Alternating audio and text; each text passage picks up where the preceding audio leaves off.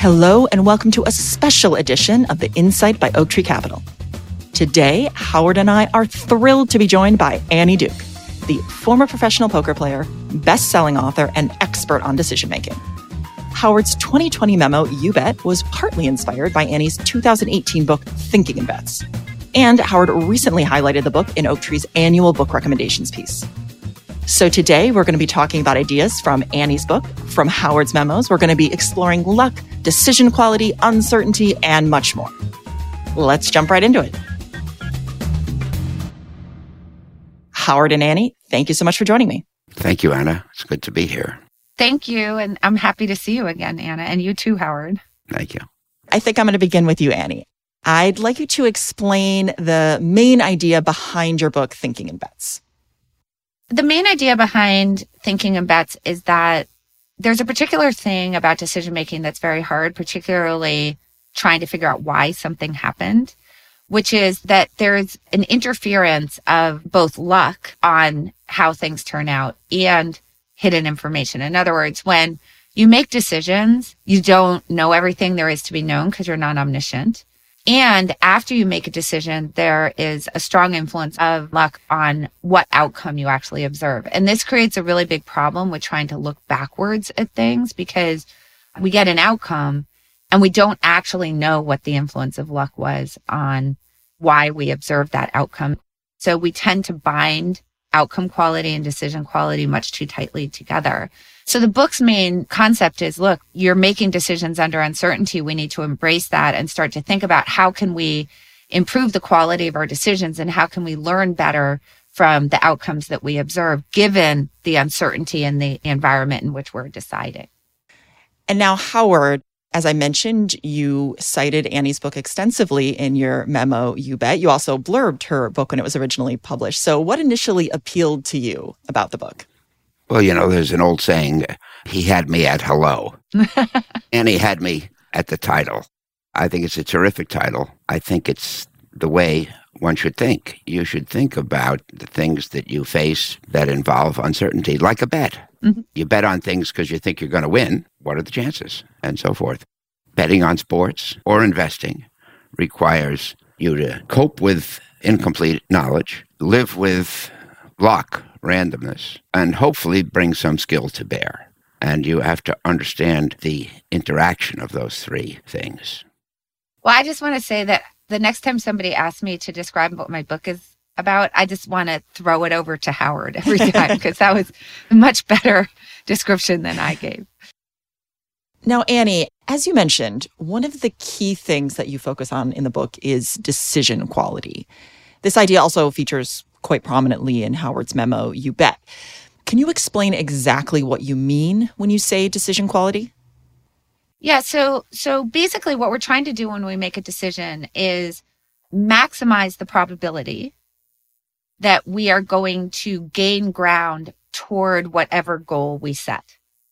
Okay, so your goals might be different than mine, which means that a good quality decision for you might be different than a good quality decision for me because we're trying to gain ground toward our goals. Our goals are informed by us, our values, the things that we value are informed by us.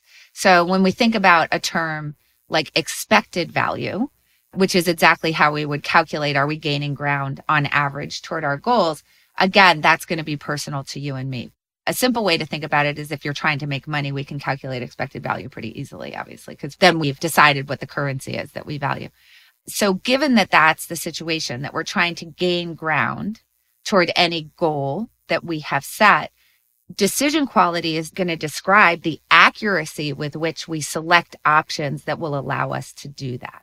And how do we separate when we're thinking about decision quality, the logic behind the decision and the outcome?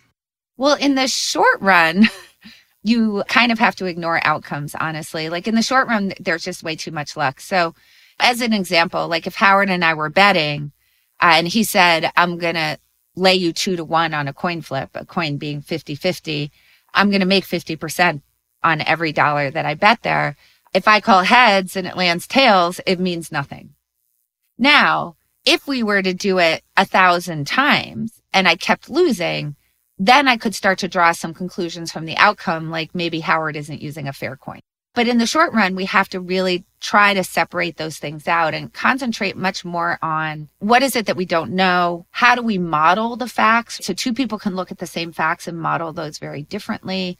How well are we getting to a perspective outside of our own? Because our own perspective tends to be pretty biased and incorporating that information. So it's a combination of what's the analysis, what's the quant work, how eager are we to get to other people's perspective on the information that we get. And if we do that, then we can assume that decision quality is going up, but it's going to take quite a few outcomes over the long run that's going to get us there.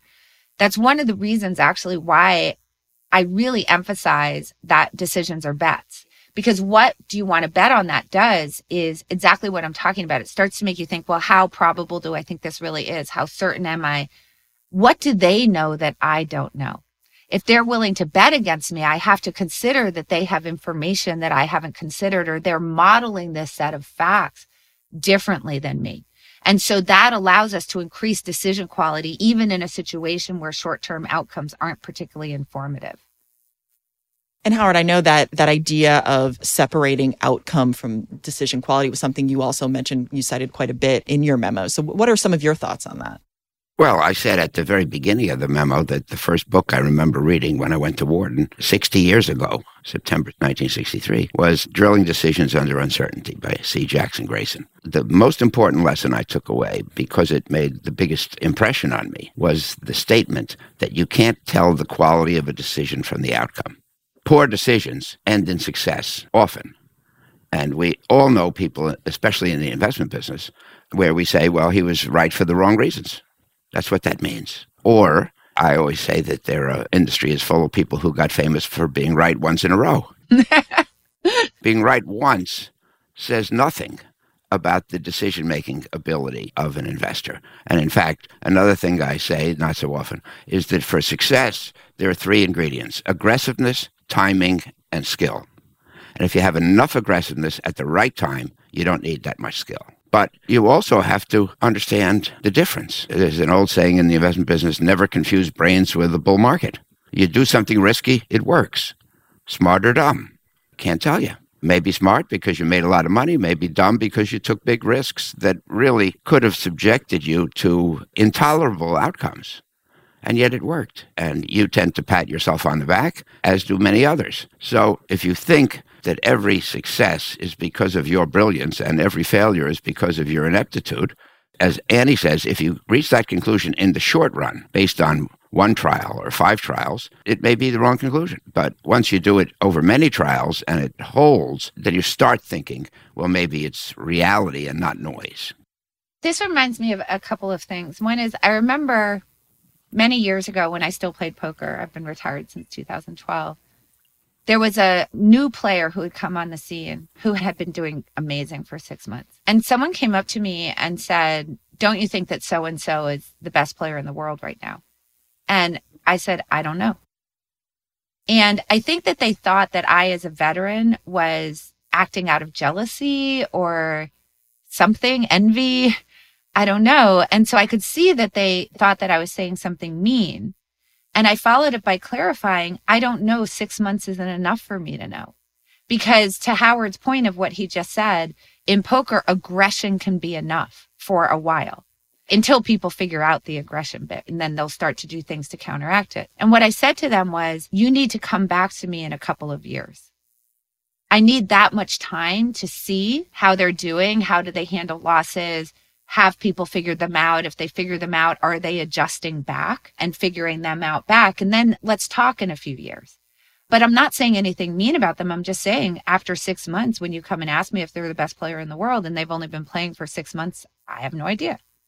And I think that that's very hard for people to get in practice. I think that theoretically they understand that.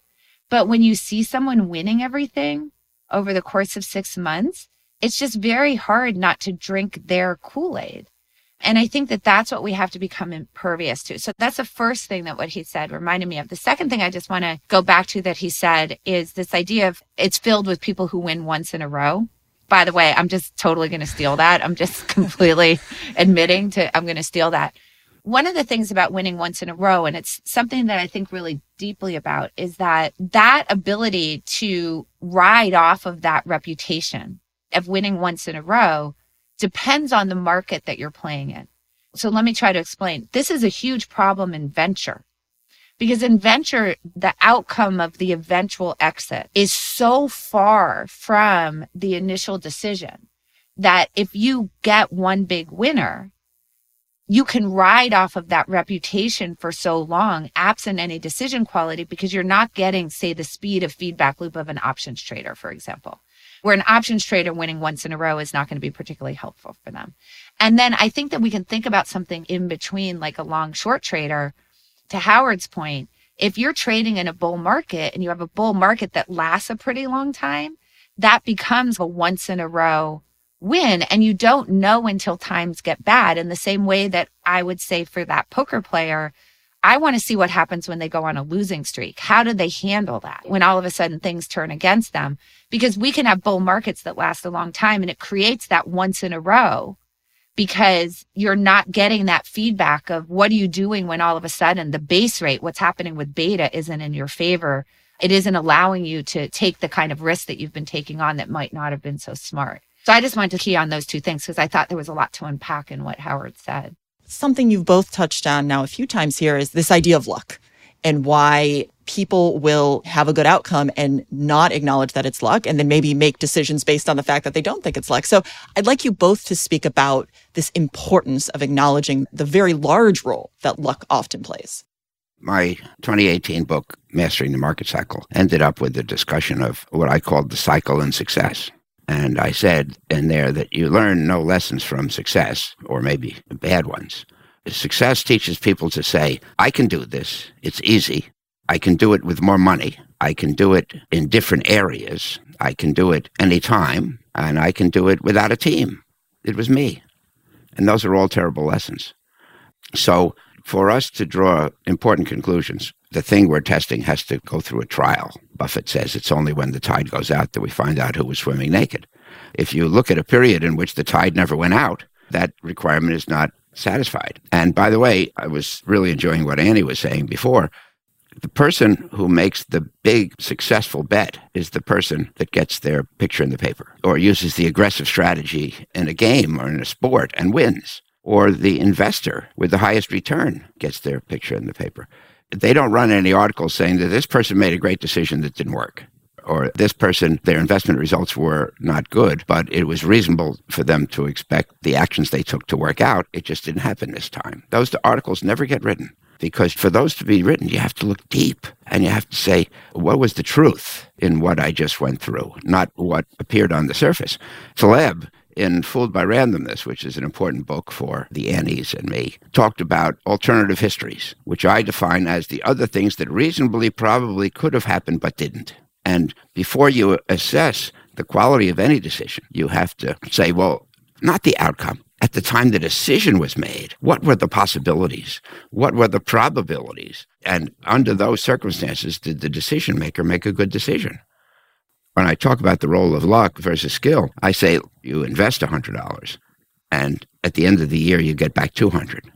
Was it risky? Can't tell. It might have been a risky investment where you got lucky or a sure thing that was brilliantly fashioned. And from one outcome, you don't know.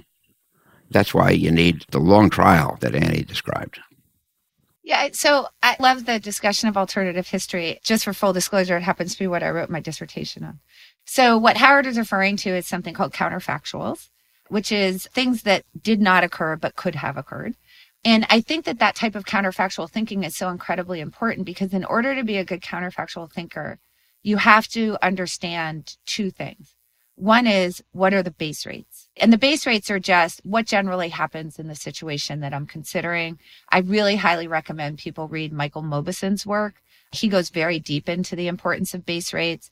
I think that when we're trying to tease out luck from skill, base rates become incredibly important.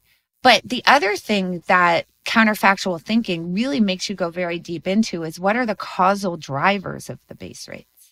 And I think that this is something that we lose as we're looking back to Howard's point about, okay, well, I had $100, I turned it into $200. what were the causal drivers of that? Because that's what really matters. If you had some kind of sure thing arbitrage, that's very different than making a huge bet with all of your capital on a very risky investment that happened to work out. So when we take all of these together, let me just give you an example of why this is so important for teasing out luck from skill. We all know that in venture, a year ago, from about six months or a year into the pandemic till last year, there was just a huge bubble that occurred. So now we can think about how we bring this together to start teasing out luck from skill. So there were companies that were getting 40 to 60x multiples. This was very unusual within venture. And so we might ask there, is that a reasonable price? Is that a price that we would expect to persist? Or should we expect that that's going to collapse? Now, there's lots of people who might have invested two years before that 60x multiple and thought, wow, I'm a genius because look at how it went up. But now we want to ask what's going on there. And essentially, the first thing we can do is go and look at the base rates. So that helps us to level set. And then we ask, what's the causal driver? So these companies are being priced really far away from the base rates. Has something changed?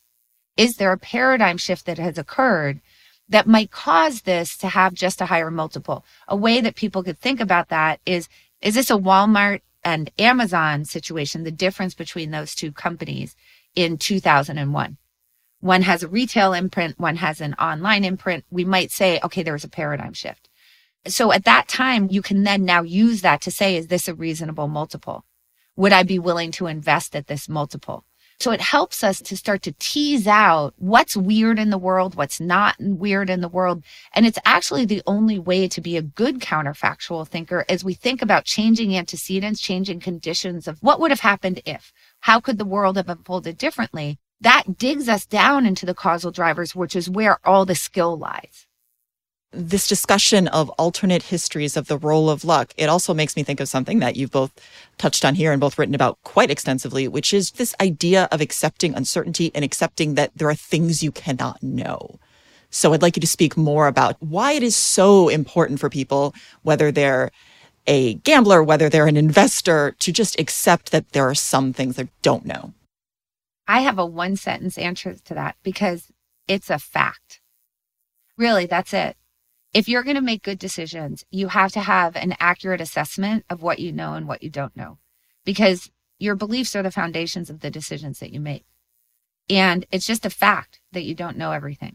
So if you can't embrace that, your decision quality is going to go down. Yeah, and mastering the market cycle, I wrote that when you try to think about what's going to happen in the future, what most people do is they spend all this time coming up with a forecast it's not enough. You need two things you need a forecast, and you need a judgment of the probability that you're right. Because there are things which are highly dependable, like tomorrow's weather will be similar to today's. And then there are things that are absolutely unpredictable, like what's going to happen in Ukraine. When will that war end and how? And you have to be rigorous in saying, this is a decision that I think it's reasonable to act on. And this is a decision which probably has no information value. Mark Twain said it best it ain't what you don't know that gets you into trouble, it's what you know for certain that just ain't true. Let's see. If I want to drive up to Albany today, I will get a map, ask directions, turn on the GPS, drive slowly so I don't rocket past my exit. But if I think I know the way, I won't ask directions. I won't get a map. I won't turn on the GPS, and I'll go as fast as I can. And it'll probably take me about three or four times longer to get there. No sentence starts with, I could be wrong, but, or I don't know, but, ever got anybody into trouble. The ones that do are the ones that start with, I'm absolutely certain that such and such, because there's no room in our world for certainty. And when you think you have it, you might tend to bet too much and if it turns out you were wrong and you get a negative outcome instead, you could be out of the game. Yeah. So, what Howard pointed out so eloquently is this difference between your certainty for very short term outcomes versus your certainty for very long term outcomes.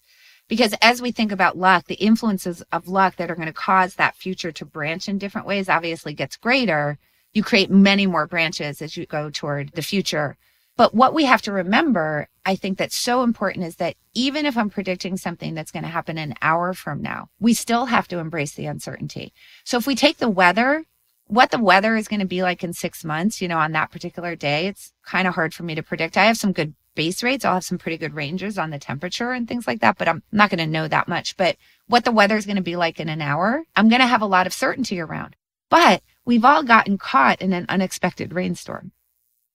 So even in the short run, there's quite a bit of uncertainty. And I think one of the problems that we have is not just that we're overconfident in the forecasts that we make, but I think on a meta level, we're also really overconfident that we're going to notice in the future the signals that tell us that our forecast was wrong. And we're actually quite bad at that. So when we think about what is one of the reasons that when we have good outcomes, we're downplaying the role of luck? Well, it's because we want to feel good about ourselves. We want to think that we get to have ownership over that good outcome, that that's because we're great decision makers, that we're good at what we do. Okay, so now we make some sort of forecast that's a long term forecast. We're probably overconfident in that forecast in the first place. But then we have the second layer of overconfidence that we say, well, obviously, if conditions change in the future, I will change my mind. But we won't because we get into the same problem of, well, that means that I have to admit that I made a mistake because we don't really understand the word mistake. So if we can get off the confidence of the initial forecast and says, this is what I believe for now. But obviously, if these things changed in the future, I would change my forecast. We would be a lot better off. One of the things that I think about is I knew of a lot of people who invested in Bitcoin because they believed that it would be discorrelated with market chaos, that it would help be a hedge against inflation. And at the time, I didn't invest in Bitcoin. I didn't, didn't feel like I knew enough about it, but these were smart people. It didn't seem like a totally unreasonable thing to say. I wasn't really going to argue with them. I didn't feel like educating myself enough to have an argument with them. But then when it turned out it was actually quite correlated with market chaos and it was not a good hedge against inflation, I didn't see those people selling. What I saw is them having thesis creep. I think that this is a good example. I think we all experience this with a lot of people is that we're overconfident in our long term forecast, but then we're also overconfident that we'll change our mind when the world goes against what caused us to forecast that in the first place. You have to say, like, this is my best educated guess for now. And I'm trying to educate the guests as much as I can and make good decisions based on those educated guesses, but they're educated guesses and that's okay. This reminds me of something I was recently reading where some of the people who had predicted that inflation would be transitory were now coming back and saying, well, what I meant by transitory was multiple years. Right. Right. And that just goes to bear out the old adage that being too far ahead of your time is indistinguishable from being wrong. Mm-hmm. Right. One of the interesting things about forecasts, Anna, that that brings up is that people like language that has a broad target area. Let's put it that way. So we love to say that things are likely or probable or will happen more often than not because it just allows us to completely get out of that problem. But by transitory, I meant something totally different than what you said. I think it's interesting because one of the ways to embrace uncertainty that might be a little bit counterintuitive is to actually make real point forecasts. And don't say likely. Say this is 63%. Do that across a lot of different forecasts, and you can find out when I say 63%, how close to 63% of the time does this thing occur. So it's like when we say something like likely, it's a way for us to say, well, I know it's uncertain, but I also don't want to be wrong. And I don't really want to communicate what I'm saying precisely because I'm afraid that I'll be wrong. It's understanding that there's some uncertainty, but trying to get out of that bind. Whereas it's much better to say, I believe that there's a 63% chance that inflation will resolve by November of 2024. And this is the way that great forecasters speak. And then they update their forecasts as they go along. And it sounds weird because it sounds very certain, but it's not. Because you're saying there's some percentage of the time that I believe this is going to occur. Obviously, we can create upper bound and lower bounds to that. There's all sorts of things we can do to incorporate into those types of forecasts what you do and don't know. I can say, Anna, if you have a dog, I could say, I'm guessing your dog is 45 pounds, but I'm going to put a lower bound of 10 pounds and an upper bound of 90 pounds on that. So this is a way for me now to express with some precision what my certainty is. I'm telling you what I know and what I don't know. I'm telling you that I know a lot about dogs. I know a lot about what they're likely to weigh, but I don't know exactly what your dog weighs. And I think that this is a very helpful way to speak, much better than it's transitory or it's likely or it's going to happen in the near future. I don't even know what the near future means. There's another very interesting topic under this heading, but if you think about it, the only forecasts that can be said to be wrong are 0% probability and 100 mm-hmm. percent probability. The weatherman says, I think there's an 80% chance of rain tomorrow. It rains. Does that mean he was right? No, that only means that it rained. The probability yesterday of rain today could have been almost anything. And yet it, it could have been 1%. Exactly. And yet it rained. But if he says zero, then I know where to look. But if I say something's going to happen and it happens, maybe I was lucky. If I say it's not going to happen and it happens, that doesn't mean I was wrong it's very, very important to understand both sides. And by the way, Annie's title of Thinking in Bets makes you think about both sides. What if things go the way I think they will? What if they don't? Best statement I ever heard on this was Super Bowl morning about eight or nine years ago. Carolina was playing at Denver, and they had a former player on. They said, Who do you think's going to win? He said, Eight out of 10, Carolina wins. This could be one of the two. It's a brilliant statement. Most people, when they hear something's 80% likely to happen, they said, well, why even play the game? The outcome is preordained, and probability exists to tell you that that's not the case. Yeah, I always say decision quality could be defined as holding payoffs constant, reducing the probability that you get an outcome that's undesirable. Mm-hmm.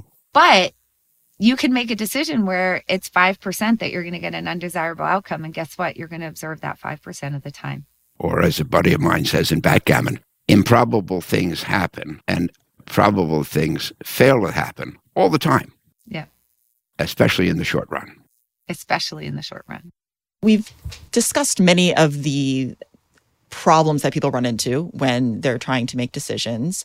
And I'd like you to speak both more on what are some of the specific things that people can do, whether the investment world or outside of the investment world, to become better decision makers. So I think that there's two things in the investment world which I would love to see happen. Well, actually, I have seen happen with people that I work with, but I think number one, Howard said something before at the beginning of the conversation that I think speaks to what I'm about to say, which is when we were talking about people who have won once in a row, have a very high opinions of themselves, they don't think they need a team. And I think everybody needs a team. Because if you're going to be a good decision maker, you need to get a 360 view of the decision. You need to have all sorts of different perspectives. Because, first of all, Howard is going to have knowledge that I don't have. That's going to be helpful because he can help fill in my knowledge gaps. I can help fill in his knowledge gaps. But then also, the other thing is that Howard is going to model the facts on the ground differently than I am. I want to expose that dispersion because I want all of what Howard and I talk about to be digging into the places that we disagree, assuming we're smart people who have different perspectives on the problem. So, one of the best things you can do to improve your decision quality is to make sure that you are actually getting other people's opinions. Now, that seems weird. Shouldn't I just say to Howard, What's your opinion? Well, it depends. It depends on how I elicit Howard's opinion. Are we eliciting it in a group setting where we're all talking together and Howard has heard my opinion before he gives his opinion? Or Howard has given his opinion before other people in the room have had a chance to speak? In that case, I'm not really getting Howard's opinion. So, one of the best things you can do to improve decision quality is when you are eliciting people's opinions meaning what is your forecast? What do you think we should do here? What's the appropriate decision? What options? Should we invest? Should we not invest? So on and so forth. Elicit those opinions independently outside of the group discussion. So this is taking a team or a group and turning it into what we would term as a nominal group. A nominal group is a group that is offering information up independently generally asynchronously. Then having gotten everybody's opinion. So Howard has given his opinion independently. Anna, you've given your opinion independently. I've given my opinion independently. We now come together to discuss that. And we particularly ignore the places we agree because we already got that signal. And we talk about the places where we disagree. that right there is the number one thing that you can do, in my opinion, to improve the quality of the decisions that you make. The number two thing you can do is to think about what are the things that could occur in the future that would tell me that I should update my opinion. I should update my forecast. I should put risk on. I should take risk off, so on and so forth. I should hedge, whatever. Write those things down in advance. Don't rely on yourself to react rationally to those when they occur. Write them down, share those with the team, create them with the team independently, asynchronously, and write down for every signal that you see what your action is going to be if you see it. And I think if people did those two things, particularly in the investing world, the quality of their decisions would soar. I think that people also, it's very important that they consider that they practice intellectual humility, which means practice saying, What if I'm wrong? The other person could be right. I could be wrong. And what if things don't go the way I expect? What would the consequences be? Most people model an outlook and think about the consequences that it goes that way. They may even assign a probability to it, but they're not as rigorous in saying what are the other ways things can go? What are the probabilities of those? What are the likely consequences? And I think that you have to have a sense for whether there are outcomes that you can't survive. Annie mentioned the importance of expected value. And calculating the expected value of something is one of the first decision tools we learn. You multiply each outcome by its probability, and then you get a weighted outcome, which is considered the expected outcome. But first of all, the expected outcome, ironically, because of the averaging process, can be something that's impossible to be achieved the expected outcome may not be within the set of actual possible outcomes. What do you do if the expected outcome is very good, but the possible outcome under some adverse cases is not survivable? Then what do you do? You know, I always say that I don't want to be the skydiver who was successful 98% of the time.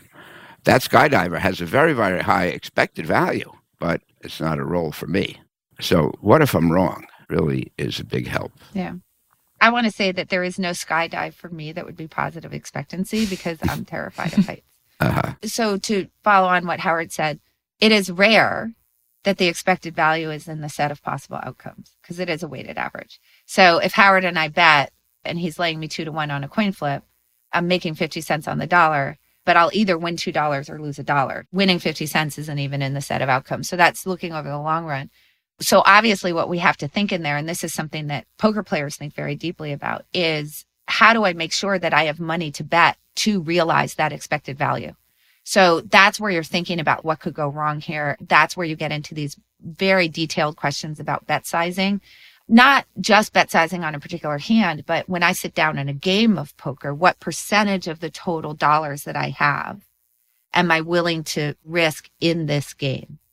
Because you can't realize your expected value if you're dead. So we need to combine those two things together with obviously a good risk management strategy, understanding is this a low volatility bet? Are there tails that are really disastrous in here? And obviously be thinking about that very clearly.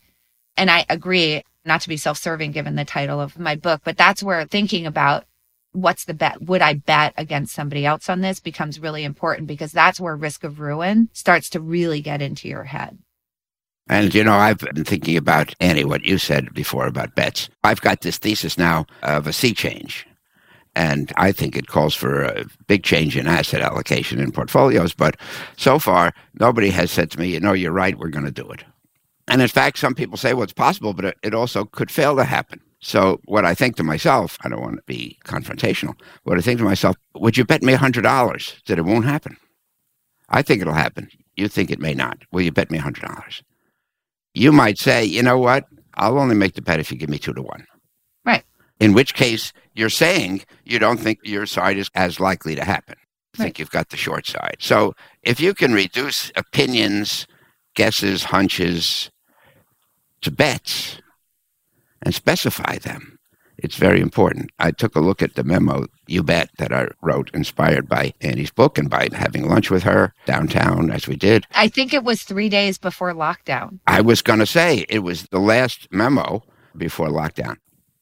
What I said in the memo was it's easy to predict what you think is going to happen. It may not happen, but most of us, in most cases, can figure out the thing that is most likely to happen, which is different from saying how likely it is. But we all think that Amazon's going to outperform Macy's, both fundamentally and as a stock. And we all think, I don't know, you would know better than me right now, Annie, but we all think that the, uh, who is it, Philadelphia is going to win the Super Bowl. But that's not the hard part. The hard part is not figuring out the likely outcome. For every game that's played, there's broad consensus about who is the favorite. And for every industry, there's broad consensus about which company will dominate.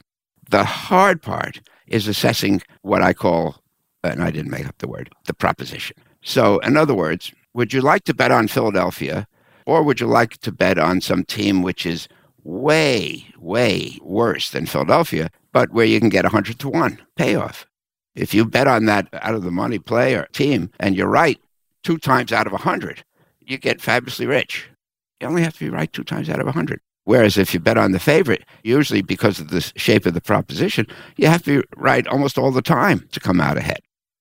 And so, likely event and the odds, the payoff, the payoff table, which is enforced, this is something else you have to think about. And I think going back to that, two things. One is if you're taking that 100, going back to what you said, Howard, don't bet your last dollar on that. Right. Because again, now your risk management strategy is different. You need to realize the two out of a 100. You got to get to that one in 50, which I think is so important. The other thing is that what I had said before about don't say it's likely, please put an actual probability on it. In Howard's conversations, talking about, I believe there's a sea change and people saying, well, I don't think that's true. Okay, well, would you bet me a hundred? And they're saying, well, you'd have to lay me two to one. What that's doing is forcing them to put a probability on it, which in this case would be a third. So they're saying it's 33 and a third. So now that's what that betting thing does is it forces a proposition on you that allows you to actually identify with what probability you believe something is a fair market if I say you have to lay me two to one, I'm saying I believe things are going to stay the same 33% of the time and change 66% of the time ish. And I think that that's why this kind of language is so important. It's why it's really important to actually put a number to things so that you can recognize what the probability is of something. Because otherwise, if you don't have the pricing right, you're going to make a lot of really bad bets. And you can bet on all sorts of really likely things to happen and end up losing because you've got the pricing wrong. You can also get fooled by getting laid 50 to 1, right? Well, I'm going to bet a dollar and I could make $50 on this dollar that I bet. Well, that in and of itself doesn't make it a good bet because what that means is that the probability still has to be higher than 1 in 50. It has to be higher than 2% for that to be a reasonable bet for you to take. And in fact, that leads to what I call, we call lottery ticket thinking. Bitcoin going to 500,000. Well, it only has to have a 2% probability of that happening for my bet to be a great bet. So people are often induced by low required probabilities for success.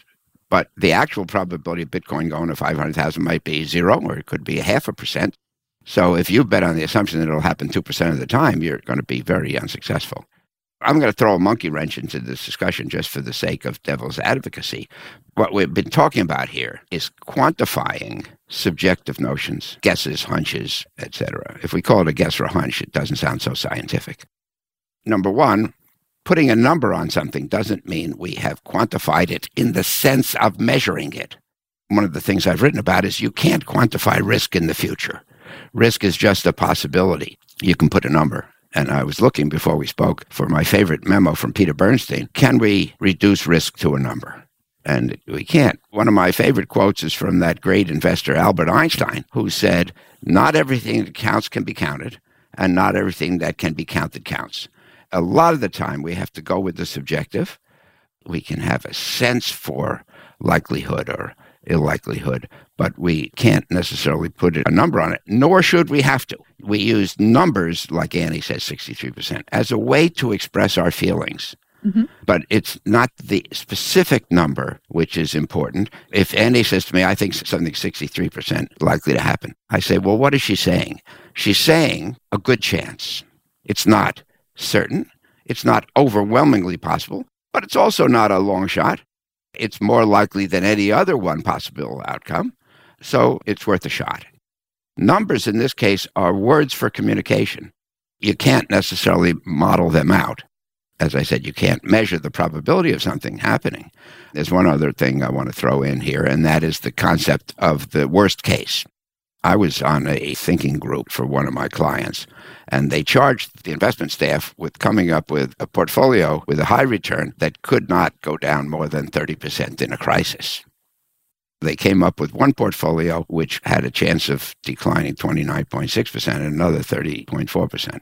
And they, of course, opted for the first one because it satisfied their criteria. But the probability that the 29.6% potential decliner is riskier than the 30.4% probability decliner is quite high. Secondly, when you say the worst that can happen in a crisis, how do you specify how bad a crisis is? You might say, if we have a crisis of the parameters of the last crisis or all the crises of the 20th century, I don't want to be able to lose more than 30%. You can probably do that, assuming the relationships hold. But if I just say in a crisis, well, what if the next crisis is twice as bad as the global financial crisis? You just can't specify. And people get say, well, at worst, I could this or that. It's hard to be cavalier about the worst case. Coming back to the quantification. I love the clarification that you gave is that what you're trying to do is quantify your subjective judgment. So we need to understand that this isn't something that you did on a calculator. What we're trying to do is express with enough precision what my subjective judgment is such that I can find out that you and I disagree. Right. So this is what we're trying to do is find out when there's a gap in our judgment. I think it's 63%. You think it's 42%.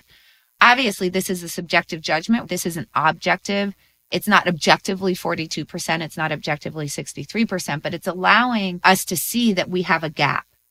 We need to talk about why we believe that that gap occurs. The reason why I want people to do this is because when you make a decision, that judgment is included in the decision that you have made.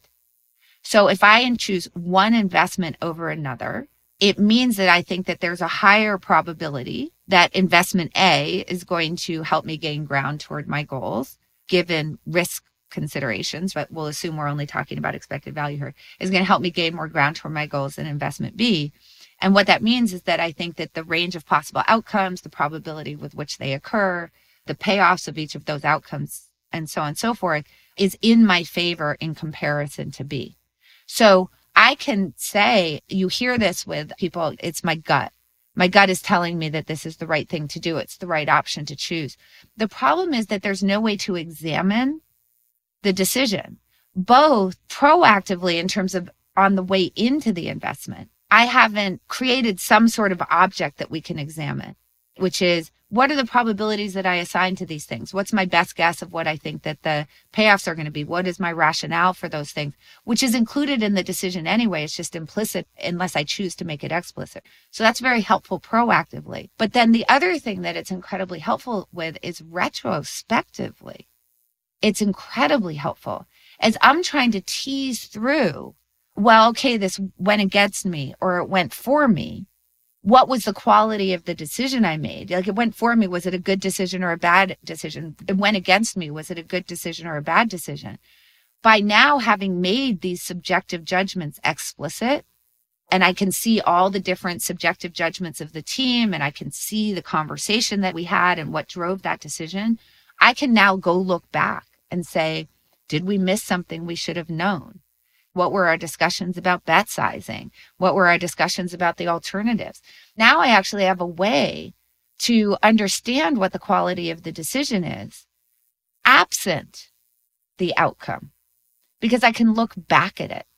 I think there's so many things that are important about doing this, but to Howard's point, we don't want to think that if I say I'm going to quantify my subjective judgment and make it explicit, and I'm going to say I think this is 63% to happen, that we don't want to get into the over precision problem, that I'm saying something that is the truth, as if I just added two plus two together. I am just quantifying in a precise way what my subjective judgment is, along with some sort of rationale for that quantification that then allows me to see if other people on the team are out of my range. Importantly, at the end of that process, when you end up with a number, which is that such and such is X percent probability to happen, this stock is likely to give me a gain of Y, and you should bet Z. Never forget the imprecision of the process. Yes. What you're trying to do is take a process which is based on hunches and guesses and intuition and deal with those inputs rigorously, but never forget the nature of the inputs. I mentioned Peter Bernstein before. The accurate title of the article that I tried for is Can We Measure Risk with a Number? Clearly, his answer was no, but I'm going to give you a great quote from that memo, which I think will sum up a lot of what we're talking about here. This is from a writer named G.K. Chesterton.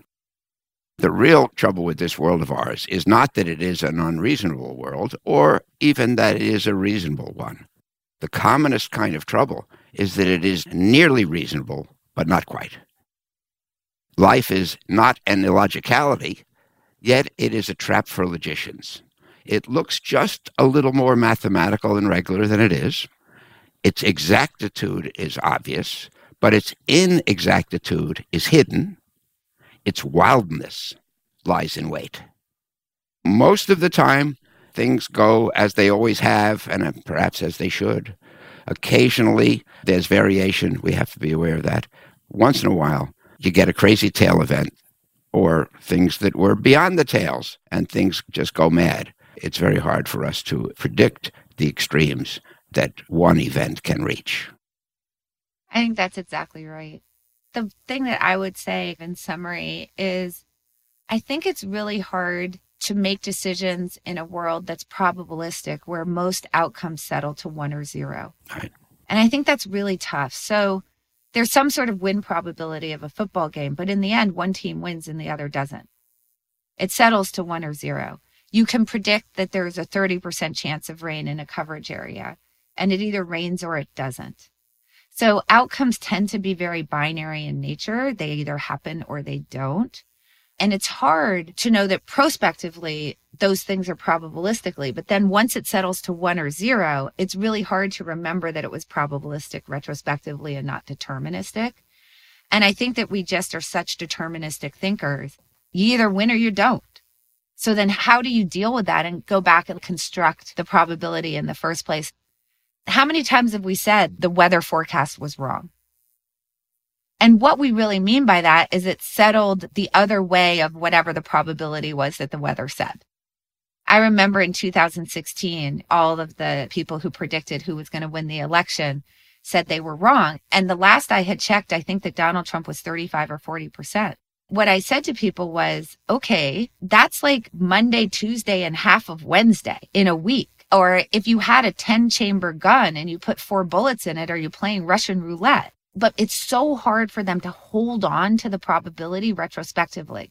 We're okay at it prospectively, but retrospectively, it's almost impossible. There was a professor at the London Business School uh, named Elroy Dimson, and he said one of the greatest things about risk that I have ever heard. He said, Risk means more things can happen than will happen. Mm-hmm. It is from the diversity of the possible outcomes that the risk arises. I turned that around in my risk memo to say that even though several things can happen, only one will. That's right. And what Annie's saying here takes it a step further. Even though several things could have happened, one did. Only one. But it brings us back to really where we started the conversation.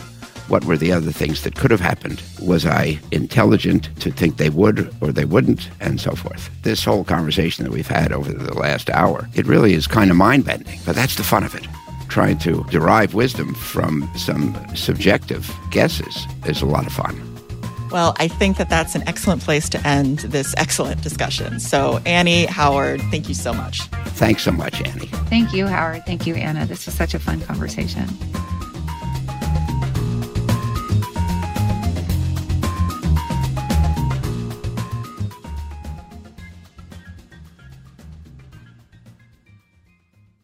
This recording and the information contained herein are for educational and informational purposes only and do not constitute and should not be construed as an offer to sell or a solicitation of an offer to buy any securities or related financial instruments. Responses to any inquiry that may involve the rendering of personalized investment advice or affecting or attempting to affect transactions in securities will not be made absent compliance with applicable laws or regulations, including broker dealer, investment advisor, or applicable agent or representative registration requirements, or applicable exemptions or exclusions therefrom. This recording, including the information contained herein, may not be copied, reproduced, republished, posted, transmitted, distributed, disseminated, or disclosed in whole or in part to any other person in any way without the prior written consent of Oaktree Capital Management LP, together with its affiliates, Oaktree. By accepting this document, you agree that you will comply with these restrictions and acknowledge that your compliance is a material inducement to Oaktree providing this document to you. This recording contains information and views as of the date indicated, and such information and views are subject to change without notice. Oaktree has no duty or obligation to update the information contained herein. Further, Oaktree makes no representation, and it should not be assumed, that past investment performance is an indication of future results. Moreover, wherever there is the potential for profit, there is also the possibility of loss. Certain information contained herein concerning economic trends and performance is based on or derived from information provided by independent third party sources. Oaktree believes that such information is accurate and that the sources from which it has been obtained are reliable. However, it cannot guarantee the accuracy of such information and has not independently verified the accuracy or completeness of such information or the assumptions on which such information is based. Moreover, independent third party sources cited in these materials are not making any representations or warranties regarding any information attributed to them and shall have no liability in connection with the use of such information in these materials. Copyright 2023 Oaktree Capital Management LP. Audiation.